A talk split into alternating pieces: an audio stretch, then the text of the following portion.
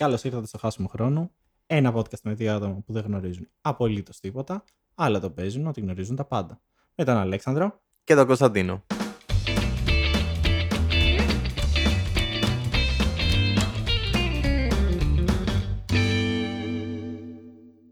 Καλό χειμώνα λοιπόν. Κάθε κατεργάρι στον πάγκο του. Μετράμε από το πότε θα ξεκινήσουν να ακούνε το τρίτο επεισόδιο. Βέβαια, τώρα σήμερα είναι 11 Σεπτεμβρίου, περίπου. Εντάξει, υποθέτω. Ε, οπότε έχουν ξεκινήσει τα σχολεία ή ξεκινάνε σε τρεις μέρες. Οπότε ξεκίνησε ο χειμώνας. Είμαι από αυτούς τους τύπους που θα σου πω καλό χειμώνα το Σεπτέμβριο όταν ξεκινήσει τα σχολεία. Το ακούω, αλλά δεν ξέρουμε πότε θα ξεκινήσει τα σχολεία. Όντως, σήμερα το ξέρουμε. Αλλά θα το μάθουμε. Αλλά αν Πρέπει να- ανοίξουν όντως 11 Σεπτέμβρη, τότε. Όχι 11. 11 θα ανέβει το podcast. Α, 11 θα ανέβει το podcast. Συγγνώμη. Θα ανοίξουν 7. Ή 7 ή 14 μαζί με τις σχολές. Ναι. Ωραία. Άρα Αν ανοίξουν όντως και δεν αλλάξει κάτι λοιπόν, ξέρεις το μέλλον. ξέρω το μέλλον και γι' αυτό εύχομαι καλό χειμώνα. Διαφορετικά απλά θα ακούγεσαι χαζός. Το δέχομαι. Παίρνω αυτό το ρίσκο. Άσχετο ότι θα φοράμε κοντομάνικα μέχρι τον Οκτώβρη πάλι. Αλλά είμαι διατεθειμένος να πω καλό χειμώνα από τώρα και να σπάσω τα νεύρα ολονών. OK. OK, δεκτό. Πώς ήταν η εβδομάδα σου, Η εβδομάδα μου, η εβδομάδα μου ήταν πάρα πολύ ενδιαφέρουσα.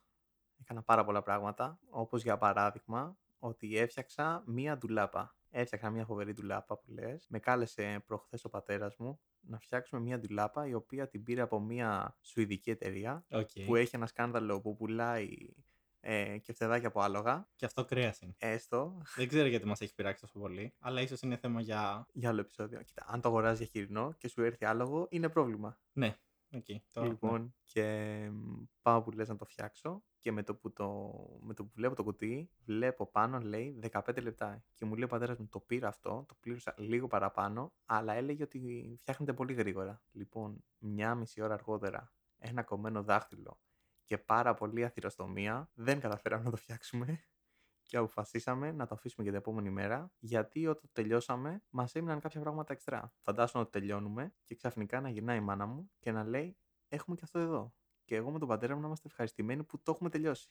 Και να κρατάει ένα πράγμα το οποίο κάπου έπρεπε να μπει αυτό. Μέχρι σήμερα δεν το έχουμε καταφέρει να βρούμε πού μπαίνει. Είναι σαν τις οδηγίες στα Lego που αν ξεφύγεις μία σελίδα, πας να το τελειώσεις, μετά ξαφνικά βλέπεις ένα κενό και λες κάποια σελίδα έφαγα. Παίζει να φάγατε κάποια σελίδα. Όχι, δεν φάγαμε κάποια σελίδα, αλλά δεν μπορείς. Μάλλον το 1 τέταρτο που λέει, θέλεις τουλάχιστον ένα τέταρτο για να καταλάβεις τα σχέδια που είναι στη σελίδα. Να καταλάβεις περίπου τι παίζει. Τι φτιάχνεις, ρε παιδί μου, πρέπει να καταλάβεις.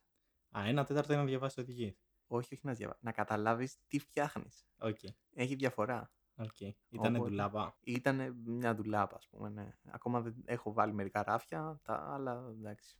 Ακόμα δεν λειτουργεί. Θα τη Την φτιάξω. αγοράστε για ντουλάπα, μπορεί να εξελιχθεί σε κομοδίνο. Ναι, δεν ξέρω. Δεν ξέρω. α, Ακόμα δεν έχει πάρει τελική της μορφή. Και αυτό που σκέφτομαι, είναι και εσύ που σκέφτεσαι να μετακομίσεις, είναι ότι σκέψου να πας σε αυτή την εταιρεία και να πάρεις όλα σου τα έπιπλα από αυτή την εταιρεία. Πώς θα καταφέρεις να τα φτιάξεις; Θες ένα μήνα από πριν να τα πάρεις να τα ξεκινήσεις.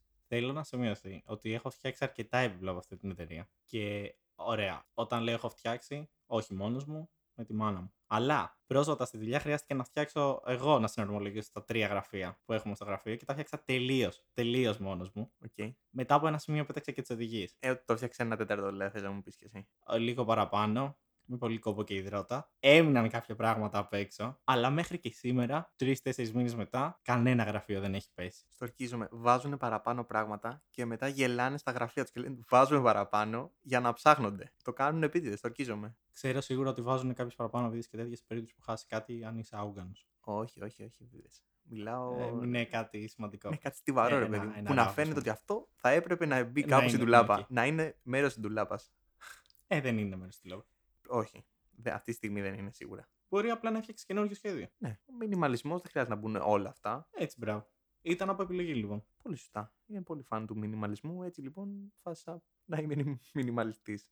Okay. Εσύ τι γίνεται, πώς πάει ε, η εβδομάδα σου; Η εβδομάδα μου. Διαβάζω τα νέα. Και έτσι για ένα ακόμα επεισόδιο έρχομαι με ένα καυτό θέμα το οποίο θα συζητήσουμε στο τέλος του επεισοδίου. Πάντα κρατάμε το καλύτερο για το τέλος. Έτσι για να τους κρατάμε. Ακριβώς. Είναι Ναι. για να τους αναγκάσουμε να ακούσουν μέχρι και το τελευταίο κομμάτι. Επομένως εκεί Ναι. που λένε Α, οκ, δεν με ενδιαφέρει τόσο πολύ αυτό που συζητάνε τώρα. Μετά σου λέει Α, οκ, πρέπει να ακούσουμε μάλλον μέχρι το τέλος. Ωραία. Δεν θα τους κάνουμε spoiler όμως. Απλά θα πούμε ότι είναι πάρα πολύ ωραίο το τέλος. Ναι. Ωραία. Αν δεν τους αρέσει, οκ. Εντάξει, μπορούν να το προχωρήσουν και λίγο. Όχι, δεν χρειάζεται όχι. να κάνει skip. Όχι, όχι, μην κάνετε skip. Το ακούμε όλο και αν δεν μας αρέσει ένα κομμάτι, ερχόμαστε στα comments στο Instagram και Facebook και γράφουμε και λέμε Κάνατε κοιλιά εκεί. ναι. Ωραία. Και εμείς θα πούμε ότι δεν μας ενδιαφέρει. Όχι, όχι. Κάθε άποψη είναι σεβαστή. Το feedback όλων είναι σεβαστό και αποδεκτό. Αλλά δεν μας ενδιαφέρει. Εσένα. Ε, θα- Εγώ θα απαντήσω. Οκ. Εμένα με ενδιαφέρει. Ε, εντάξει. Οκ. Ωστόσο, μέσα σε αυτή την εβδομάδα, εντάξει, όταν θα βγει το επεισόδιο θα είναι ίσως λίγο παλιό, αλλά παραμένει αστείο. Ναι. Ε, είναι το υπέροχο δώρο του Υπουργείου Παιδείας στα, στους μαθητές. Ο... Ναι. Ανακοίνωσε λοιπόν η Υπουργός Παιδείας μέσα σε κάποια πράγματα σχετικά με την προστασία, το πώς θα γίνει, πώς θα ανοίξει το σχολείο και όλα αυτά. Είπε λοιπόν και ότι θα δώσει δωρεάν στους μαθητές παγούρια. Πολύ σωστά. Παγουράκια μαζί με μάσκες. Είναι με μάσκες. Ναι, ναι, ναι. Θα σου δώσουν και μάσκες, βέβαια. Και στους μαθητές. Νομίζω οι μάσκες είναι μόνο στους καθηγητές και όλα αυτά. Τι να σου πω, εγώ είχα διαβάσει ότι είναι και, στους, και στους μαθητές. Θα δώσουν δύο μάσκες, ε, υφασμάτινες, έτσι ώστε να μπορούν τα παιδιά να τα ξαναπλένουν και να τις ξαναχρησιμοποιούν. Οκ. Δεν το είχα διαβάσει αυτό το κομμάτι. Συγκεντρώθηκα πάρα πολύ στο γεγονός ότι θα δώσει τα παγούρια. Ποιος χρησιμοποιεί παγούρια; Η ερώτηση είναι γιατί παγούρια. Γιατί, για να μην υπάρχει συνοστισμός στις ε, βρύσες. Τι είναι η απάντηση. Οκ. Καθώς το λέει αυτό, γελάει και ο ίδιος. Δεν ξέρω.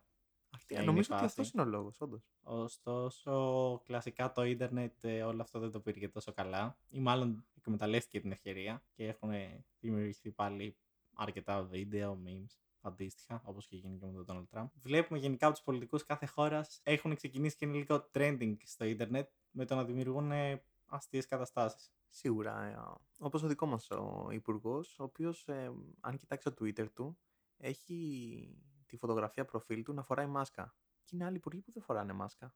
Και μου είχε κάνει εντύπωση, απλά ήθελα να το αναφέρω αυτό. Οκ, Ότι είμαστε πολύ μπροστά, ρε παιδί μου, σε θέμα κορονοϊού. Βεβαίως, πάμε πολύ. Ωστόσο τα κρούσματα ανεβαίνουν. Ανεβαίνουν, εντάξει, ανεβαίνουν και τα πόσα τεστ κάνουμε βέβαια. Βέβαια δεν ξέρουμε τώρα τι θα συμβεί σε δύο εβδομάδες που θα ανέβει το επεισόδιο. Πόσα θα είναι τα κρούσματα. Θα είχε... Όχι, δεν θα είχε πλάκα, αλλά θα ήταν ένα αστείο σενάριο. Να είμαστε σε lockdown. Ναι. Πω. Αλλά ελπίζουμε να μην είμαστε. Ε, όχι, είναι νωρίς. Είναι νωρίς. Δεν θα δώσουμε μια πρόβλεψη lockdown. Θα το παίξουμε σχηματάκι. Ναι, Θα βάλουμε αποδόσεις. να βάλουμε και αποδόσεις. Ωραία. Τα λεφτά μου είναι Οκτώβρη. Καλό είναι Οκτώβρης. Ολικό lockdown, όλη η Ελλάδα. Θα ξεκινήσουμε Οκτώβρη, τέλος Οκτώβρη, αρχές Νοέμβρη, ολικό. Ολικό, ε. Εγώ έλεγα ότι δεν θα έχουμε πάλι ολικό. Μέχρι, σίγουρα μέχρι Νοέμβρη νομίζω δεν θα έχουμε ολικό. Α, όχι γενικά. Δεν ξέρω αν θα έχουμε ολικό ολικό. Πιστεύω θα κλείσουν κάποια. θα κλείσουν όλα, αλλά δεν θα μένουμε σπίτι. Δηλαδή δεν θα μπορούμε να πηγαίνουμε ούτε σε μπαρ, ούτε πουθενά, ούτε σε ρεστοράν. Θα κλείσουν όλα. Απλά θα μπορούμε να πηγαίνουμε στις δουλειές μας, Και στις σε σχολές πλατείες. και σε πλατείες. Πολύ σωστά, θα μαζεύονται πάλι όλοι σε πλατείες. Λοιπόν, θα δώσουμε πριν τον Οκτώβρη ολικό lockdown 2.30, γιατί είναι πολύ βαρύ να ξανακάνουμε ολικό lockdown. Λίγο παραπάνω δεν θα έπρεπε να ήταν. Ίσως ένα 3,25. Παίζει στοίχημα. Όχι. Θα ήταν ωραίο να είχαμε ένα χορηγό εδώ, ας πούμε, στοίχημα, έτσι που το έφερα. Δεν έχουμε. Στοίχημα, θα ήθελα να είχαμε χορηγό στοίχημα. Όχι, ήταν ωραίο transition, ρε παιδί μου, για στοίχημα, έτσι που το φέραμε. Ναι, Και θα μου άρεσε να είχαμε. θα ένα κάνουμε χορηγό. προβλέψεις. Ναι, θα έδινα. Θα έδινα σημεία εγώ. Δεν με νοιάζει. Άλλο podcast. Θα κάνουμε άλλο podcast που θα είναι με σένα να δίνεις προβλέψεις. Όχι, αν έρθει ο χορηγός, θα δίνω Θα προβλέψεις και δίνουμε εδώ. Θα θα έχουμε 40 δευτερόλεπτα, ξέρω εγώ, ένα λεπτό. Α, θα είναι το, spon- Θα το δει- sponsor segment. ναι. Θα είναι εσύ να δίνεις προβλέψεις. Ναι. Οκ. Bayern κατάκτηση Champions League, ας πούμε. Ναι. Το λέω από τώρα. 1-0 με γκολ του Κουμάν. Οκ. Εντάξει, έχουμε και γυναικείο κοινό, οπότε εντάξει. Δεν θα, θα δίνουμε Υπονοείς, ότι δεν θα μένω μόνος στο ποδόσφαιρο, θα δίνω και. Οι γυναίκες δεν μπορούν να βλέπουν ποδόσφαιρο. Όχι, δεν είπα ότι δεν μπορούν να βλέπουν, απλά δεν είναι σύνηθες να παίζουν στοίχημα. Δεκτό. Μιας και είπα και γυναικείο ποδόσφαιρο και όλα αυτά τέλος πάντων, η όλη ανάμειξη. Σήμερα είναι και το τελικό Champions League του γυναικείου ποδοσφαίρου. Σε Δεν- έρχεσαι προετοιμάστα. Όντως, δεν έχω ιδέα. Δεν βλέπω γυναικείο ποδόσφαιρο. Είναι ενδιαφέρον. Επίσης, για κάποιο λόγο νιώθω κάθε φορά ότι είμαι ο μόνος που βλέπει έτσι πιο ιδιαίτερα προγράμματα, ας το πούμε. Στο προηγούμενο επεισόδιο είχαμε το Bollywood. Εδώ έχουμε το γυναικείο ποδόσφαιρο. Θα έρθουν πάλι fans και θα μας πούνε: Άρχισα να βλέπω γυναικείο ποδόσφαιρο. Γιατί συνέβη με τον Bollywood αυτό. Ή, ήταν, ήρθαν μερικοί και μας είπαν ότι είδα ταινίες Bollywood λόγω εμάς. Σίγουρα αξίζει μια ευκαιρία. Εντάξει, γιατί όχι. Είναι διαφορετικό, ίσως και λίγο πιο άγριο. Το ξέρω ότι μπορεί να ακούγεται παράξενο, αλλά είναι και λίγο πιο άγριο. Τι είναι ομάδα είσαι; διαφορετικό. Τι ομάδα είσαι στο γυναικείο ποδόσφαιρο; Μην πεις ελληνική. Δε, οκ. Ε, δεν έχω παρακολουθήσει ωστόσο τόσο πολύ έτσι ώστε να μπορώ να, να πω ότι είμαι κάποια ομάδα. Είναι ωραίο να το παρακολουθώ πού και πού, δηλαδή αν πέσει μπροστά μου θα το αφήσω να το δω. Δεν θα το παρακολουθήσω φάση «Α, το άλλο Σαββατοκύριακο έχει μάτσα, κάτσω να το δω». Ναι, καταλαβαίνω. Πες μου ότι βλέπεις και curling. Όχι. Okay. Όχι ακόμα. Όχι ακόμα, ναι. Θα μπορεί να μας εκπλήξει σε ένα ακόμα επεισόδιο μετά. Γενικά δεν είμαι τόσο του αθλητισμού. Βασικά ήμουν πιο πολύ του αμερικάνικου αθλητισμού. Okay. Ε, box, MMA και όλα αυτά. Mm-hmm. Ωστόσο, πρόσφατα έχω ξεκινήσει λίγο να ασχολούμαι και περισσότερο και με τα πιο κλασικά αθλήματα, μπάσκετ, ποδόσφαιρο. Και πρόσφατα Φόρμουλα 1. Το οποίο δεν περίμενα θα μου άρεσε τόσο πολύ. Είναι ωραίο. Είναι πολύ fans ε, της οδήγησης, οπότε βλέπουν και πάρα πολύ η Φόρμουλα 1. Είναι αρκετά διαδεδομένη στην Ελλάδα περισσότερο τα προηγούμενα χρόνια για κάποιο λόγο, αλλά ακόμα έχουν φανατικούς. Έχει πάρα πολύ δράμα το οποίο δεν περίμενα. Και μιλάμε για πάρα πάρα πολύ. Είναι σαν να βλέπεις Μεξικάνικη σαπνόπερα. Έχει τρομερό δράμα. Νομίζω υπερβάλλεις λίγο. Όχι, δεν υπερβάλλω καθόλου.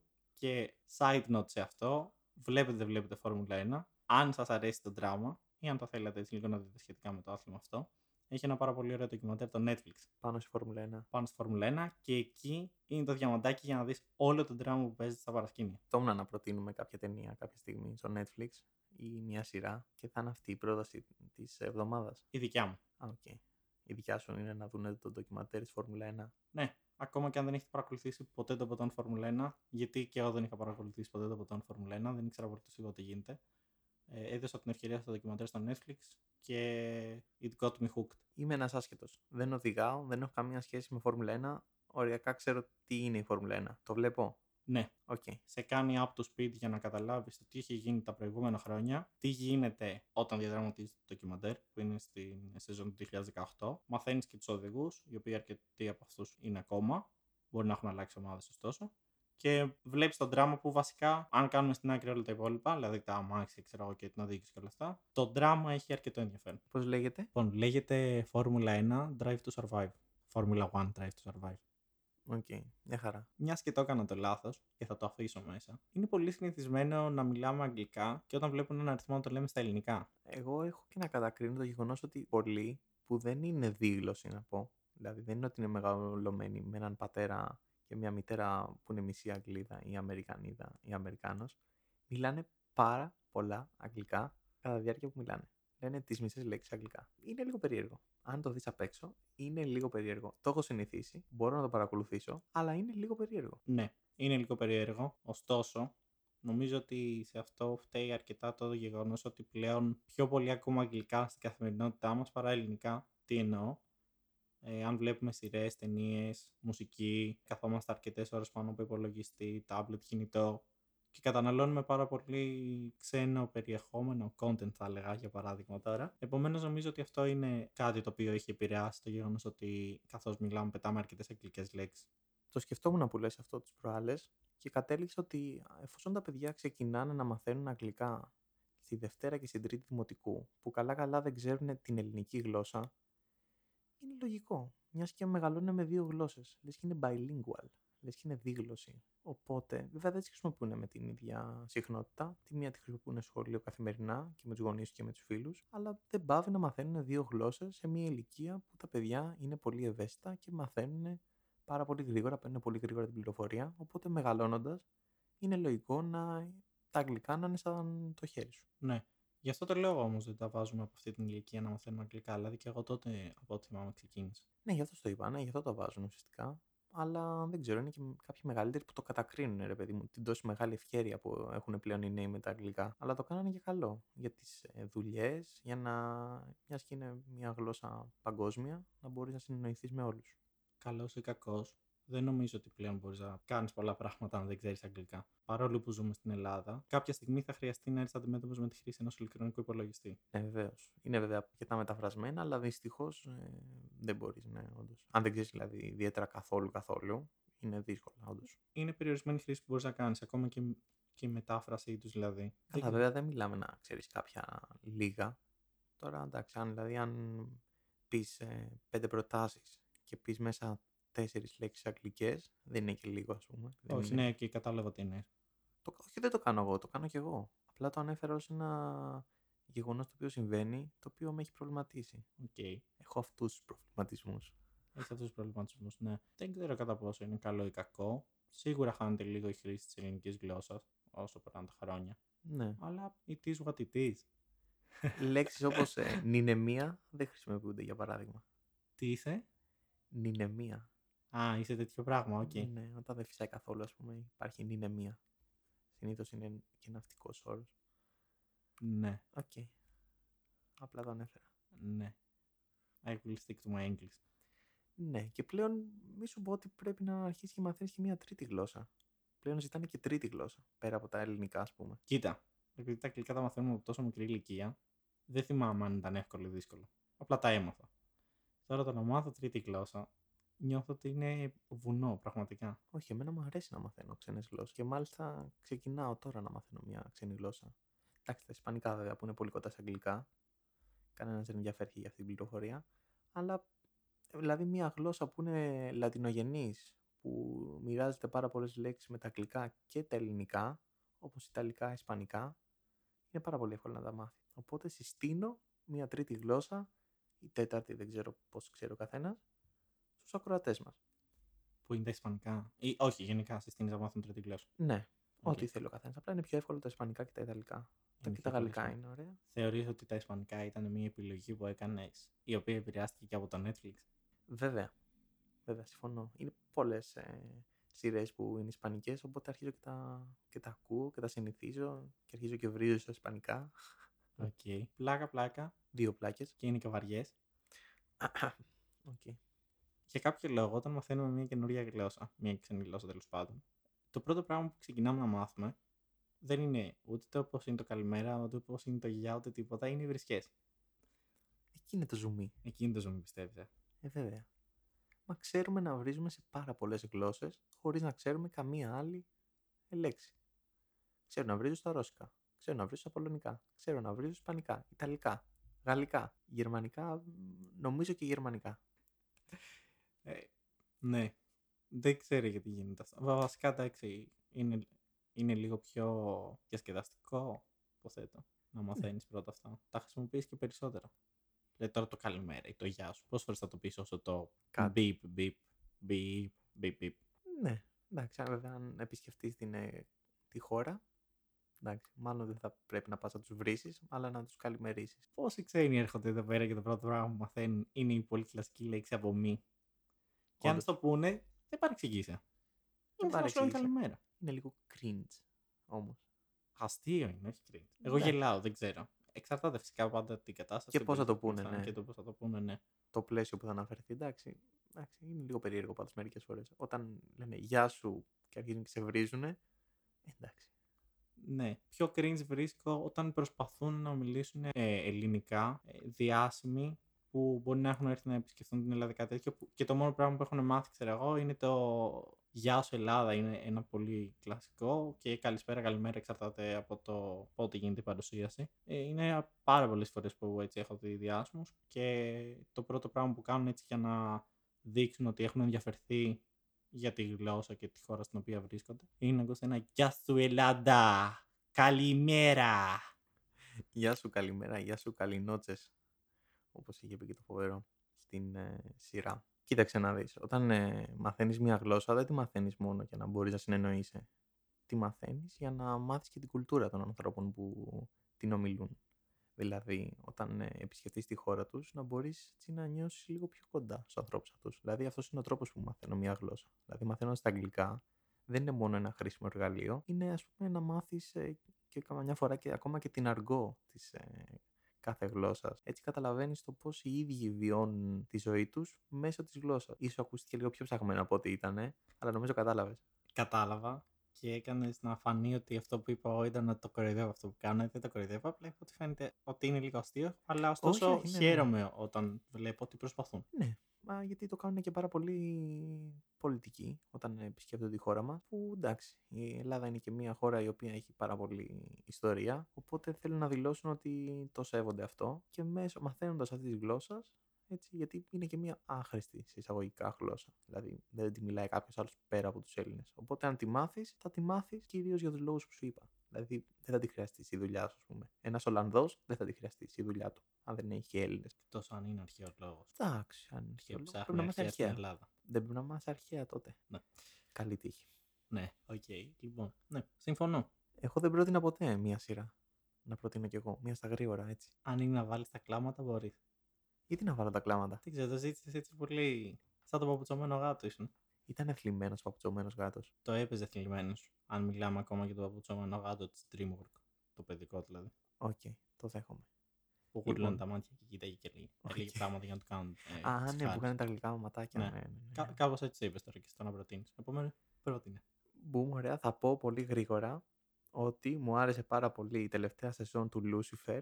Για όσοι δεν έχουν δει το Lucifer, την οποία την έχει πάρει το Netflix την τελευταία σεζόν. Είχε ακυρωθεί η σειρά και την αγόρασε το Netflix και έβγαλε την ε, σεζόν που βλέπουμε τώρα την πέμπτη, το πρώτο μέρος, η οποία έχει τελείως διαφορά με τις προηγούμενες σεζόν. Θέλοντας να πω ότι είναι πολύ καλύτερη. Δεν θέλω να κάνω κάποιο spoil, γι' αυτό δεν μπαίνω πιο βαθιά, ας πούμε, τι άλλαξε. Ναι. Και Καθώς εσύ τη την- βλέπεις. Ναι, τη βλέπω και εγώ όντως. Και καθώς την είχα ξεκινήσει από όταν ξεκίνησε η σειρά, ε, συμφωνώ απόλυτα ότι φαίνεται η διαφορά ότι την πήρε κάποιος άλλος τώρα. Δηλαδή, ότι είναι μια παραγωγή πιο οργανωμένη, θα έλεγα. Δεν θέλω να πω το Netflix συγκεκριμένα, γιατί δεν είναι ότι το Netflix κάνει έτσι μεγάλες παραγωγές κάτι τέτοια.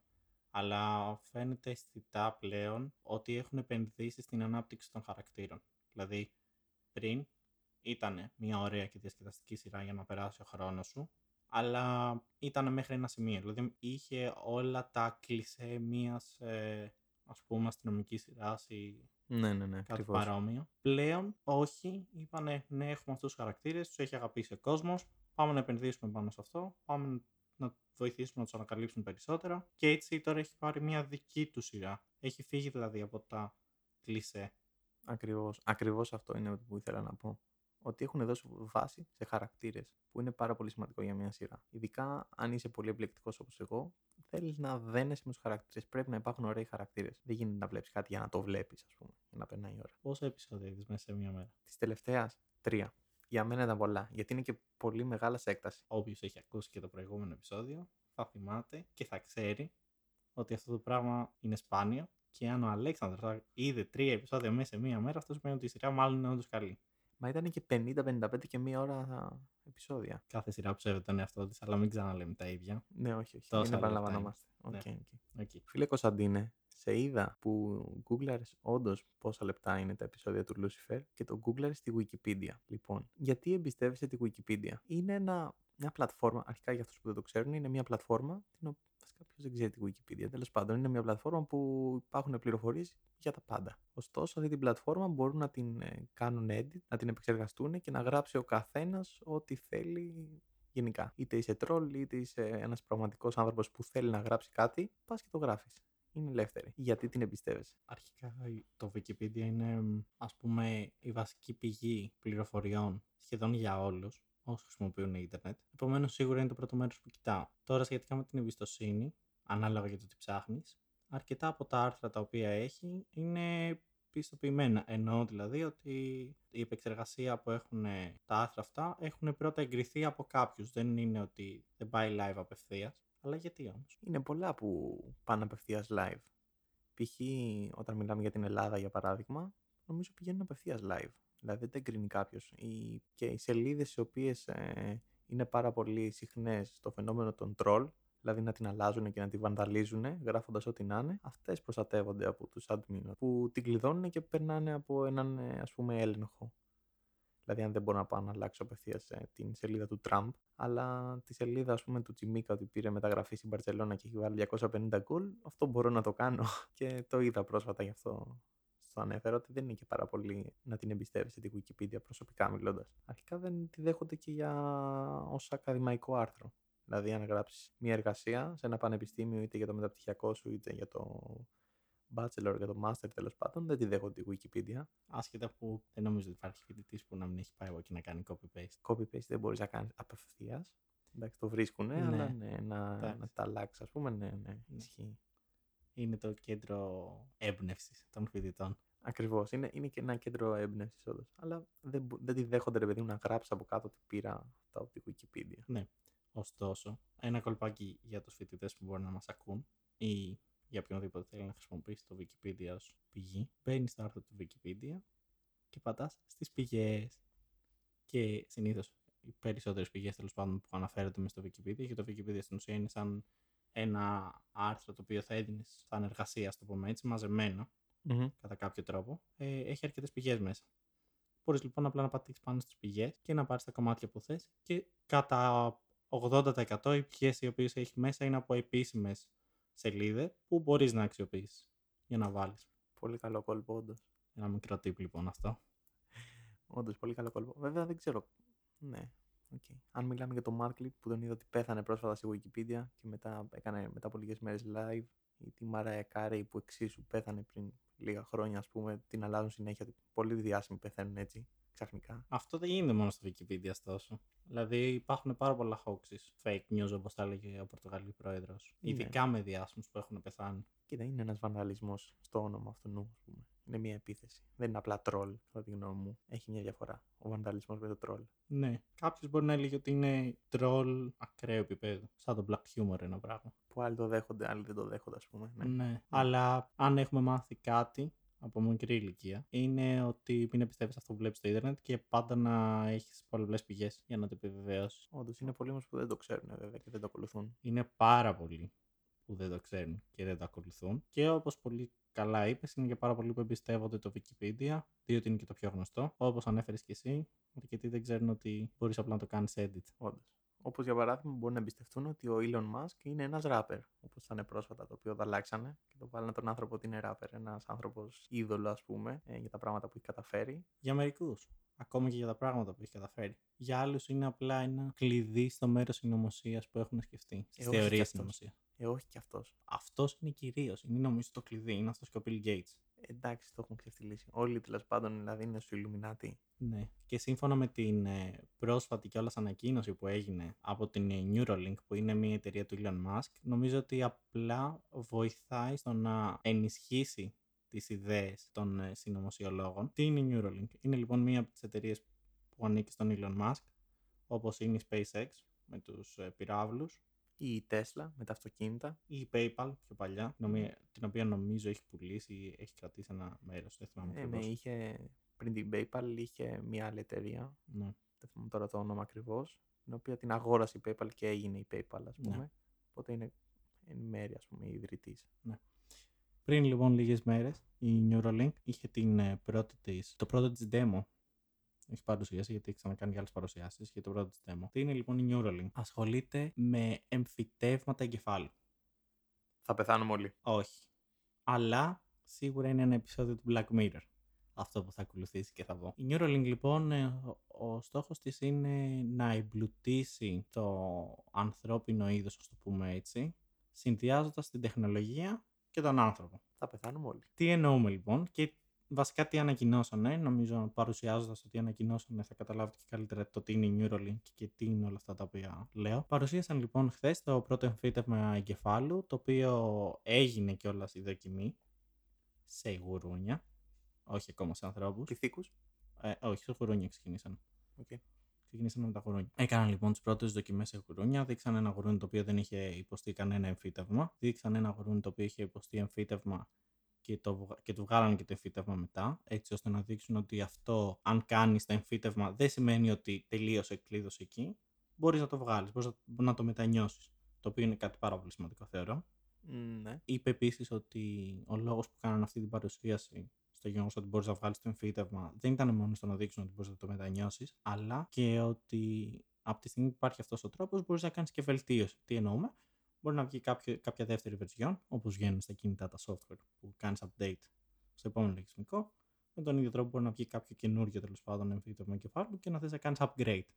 Και τι θα κερδίσω εγώ να το βάλω αυτό στον εγκεφαλό μου, ας πούμε; Πολύ καλή ερώτηση. Τι κερδίζεις λοιπόν; Ο στόχος του, αυτό που θέλει να πετύχει, δεν το έχουμε καταφέρει ακόμα, είναι σε όχι τόσο αρχικό στάδιο, από τη στιγμή που κατάφερε να περάσει αρκετά. Ε, πήρε και FTA approval, να πούμε ότι το FTA approval σημαίνει ότι ο Οργανισμός Υγείας στην Αμερική ε, έχει εγκρίνει ε, αυτό το project και με το FDA approval σημαίνει ότι μπορούν να προχωρήσουν σε κλινικές δοκιμές σε ανθρώπους. Πάρα πολύ σημαντικό. Τι είναι τώρα λοιπόν αυτό το εμφύτευμα εγκεφάλου και τι μπορεί να κάνει, ή μάλλον ποιος είναι ο στόχος του, τι θέλουν να μπορεί να κάνουν; Να μας ελέγξουν πού πηγαίνουμε και θέλουν να βλέπουν τι ώρα εγώ θα πηγαίνω στη δουλειά μου και αυτό θα κρυφτεί μέσα μου και θα πεθάνω. Αυτό συμβαίνει. Αυτό το κάνει το κινητό σου ήδη, χωρίς Α, την ναι. έκρηξη. Okay, ναι.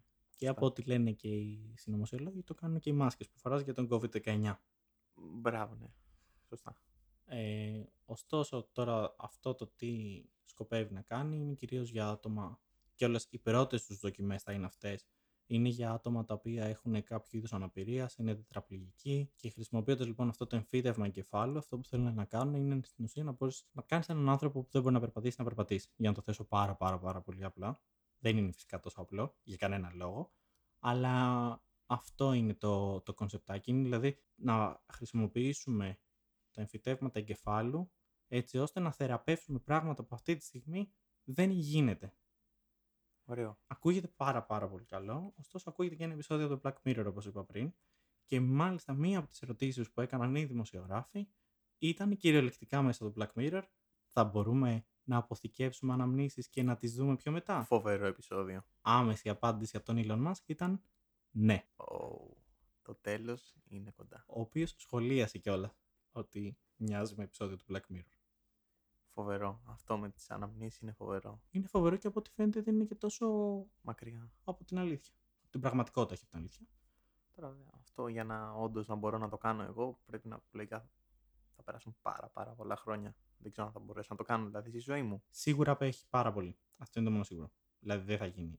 τα επόμενα Θα- 10 χρόνια. ας πούμε. Ναι. Ε, ναι.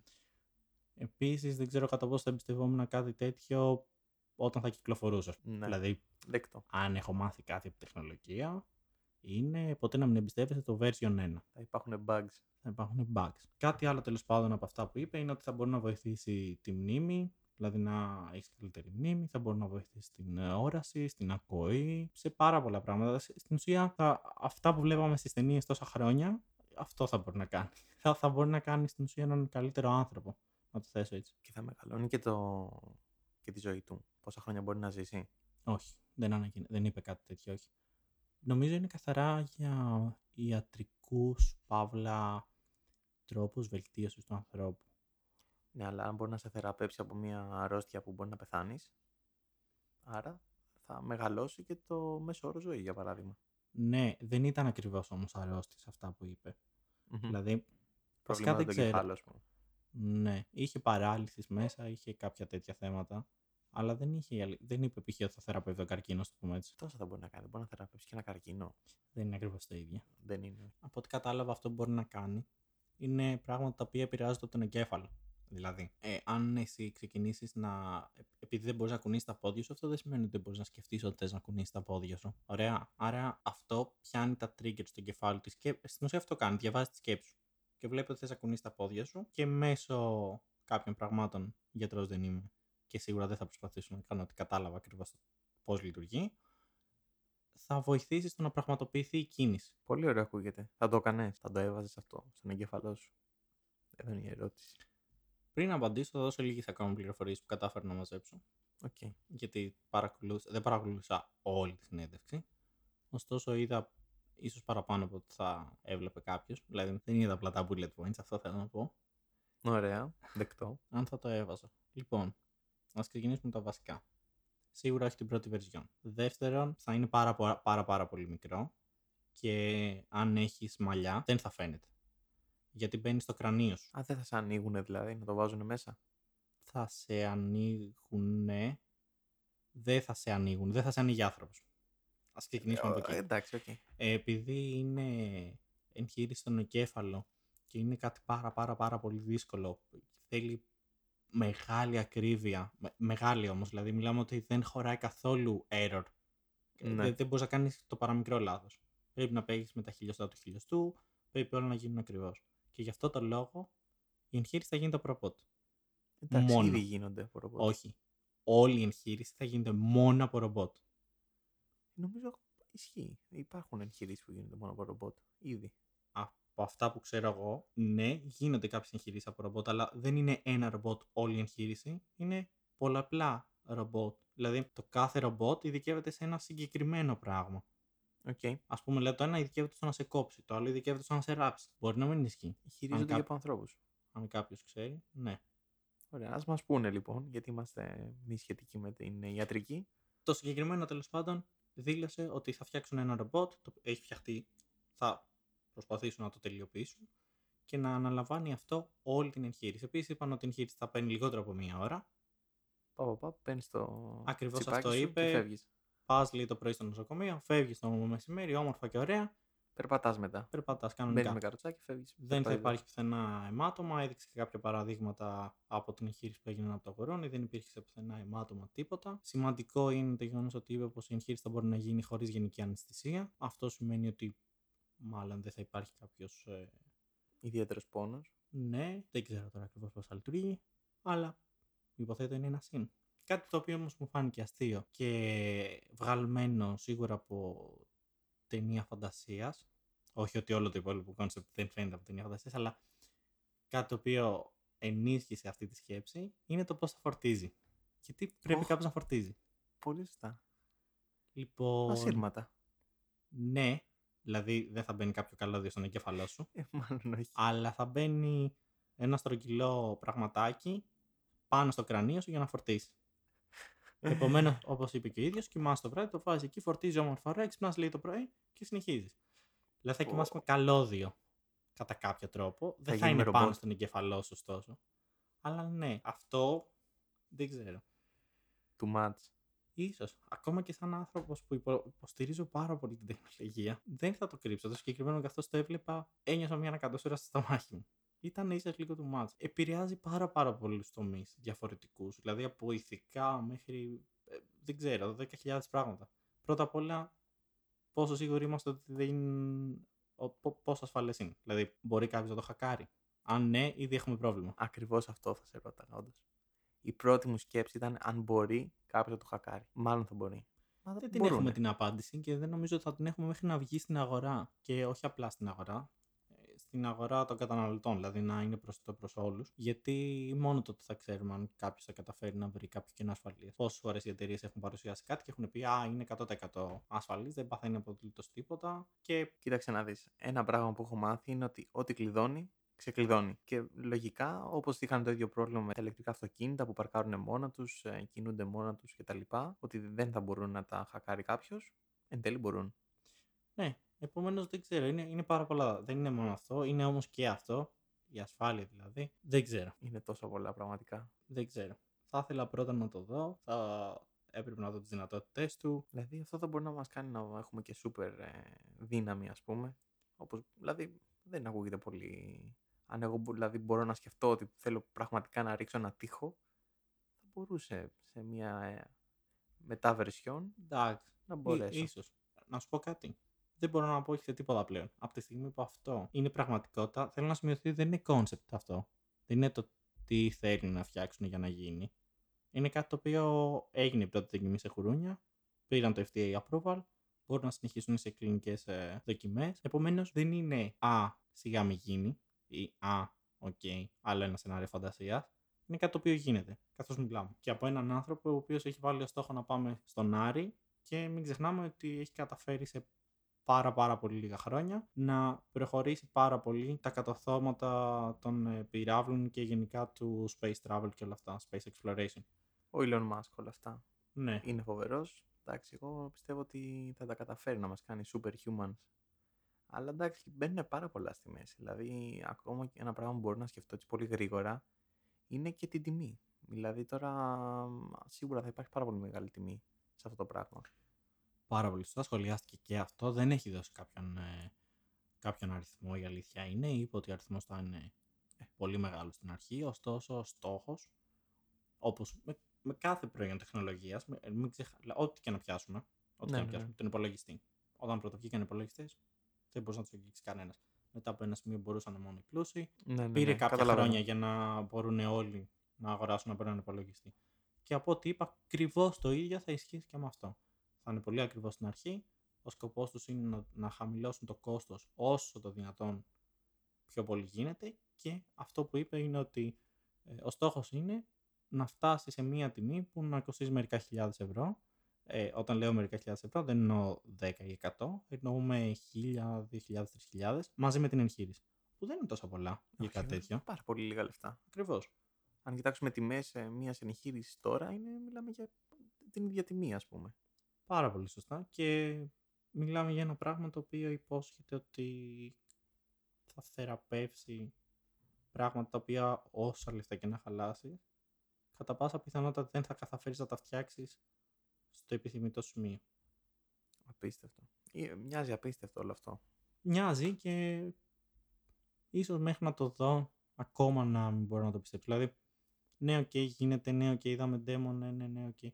Αν δεν το δω σε άνθρωπο 100% στη λειτουργία του, δεν ξέρω, ακό- ακόμα δεν, δεν νομίζω ότι μπορώ να το επεξεργαστώ. Είναι κάτι βγαλμένο από ταινία. Ας ρωτήσουμε και τους ακροατές αν όντως θα θέλαν να βάλουν ένα τέτοιο τσιπάκι όταν πρωτοβγεί. Όταν πρωτοβγεί ή Ή, γενικά. ή και γενικά, εντάξει. Γενικά όμως. Όταν πρωτοβγεί δεν θα το συνιστώ. Οκ. Άρα γενικά, αν Γενικά. θα βάζανε ένα τέτοιο τσιπάκι. Αν είχα την οικονομική δυνατότητα και σας δινόταν ευκαιρία λοιπόν, θα βάζατε; Κάνουμε ένα poll να δούμε αν θα βάζανε ένα τσιπάκι. Εντάξει, μα δεν- δηλαδή δεν μοιάζει τόσο μακριά ουσιαστικά. Αυτό είναι το, το point του όλη, της όλης είδησης, ότι έχει ξεκινήσει οπότε δεν είμαστε πάρα πολύ μακριά από το μέλλον. Ναι, ε, σίγουρα δεν είμαστε πάρα πολύ μακριά από το να το δούμε, δηλαδή στα επόμενα 5-10 χρόνια, εγώ πιστεύω ότι σίγουρα θα το δούμε πάνω σε άνθρωπο και μέχρι ένα σημείο τη λειτουργία του. Η ερώτηση είναι πόσο απέχουμε από το να, γι- να είναι προσβάσιμο σε όλους. Γιατί μόλις γίνει προσβάσιμο σε όλους, αυτό σημαίνει ότι θα αλλάξει ριζικά Όλος τα ο- πάντα το- βασικά. ναι, ναι, θα, ναι. αλλάξουν, θα αλλάξουν ριζικά τα πάντα. Πραγματικά. Το μέλλον είναι σήμερα. Άντε αύριο. Άντε μέχρι αύριο, ας πούμε. Ναι, ίσως να σου πάρει ο Elon Musk στην εταιρεία του να του φτιάχνει τα σλόγγαν. Θέλω να με πάρει ο Elon Musk. Αν μας ακούει ο Elon Musk, θέλω να με προσλάβει. Είναι ένα είδωλο, κατά τη γνώμη μου. Είμαι από αυτή την πλευρά ότι είναι προς το είδωλο, ρε παιδί μου, όλο αυτό που έχει κάνει.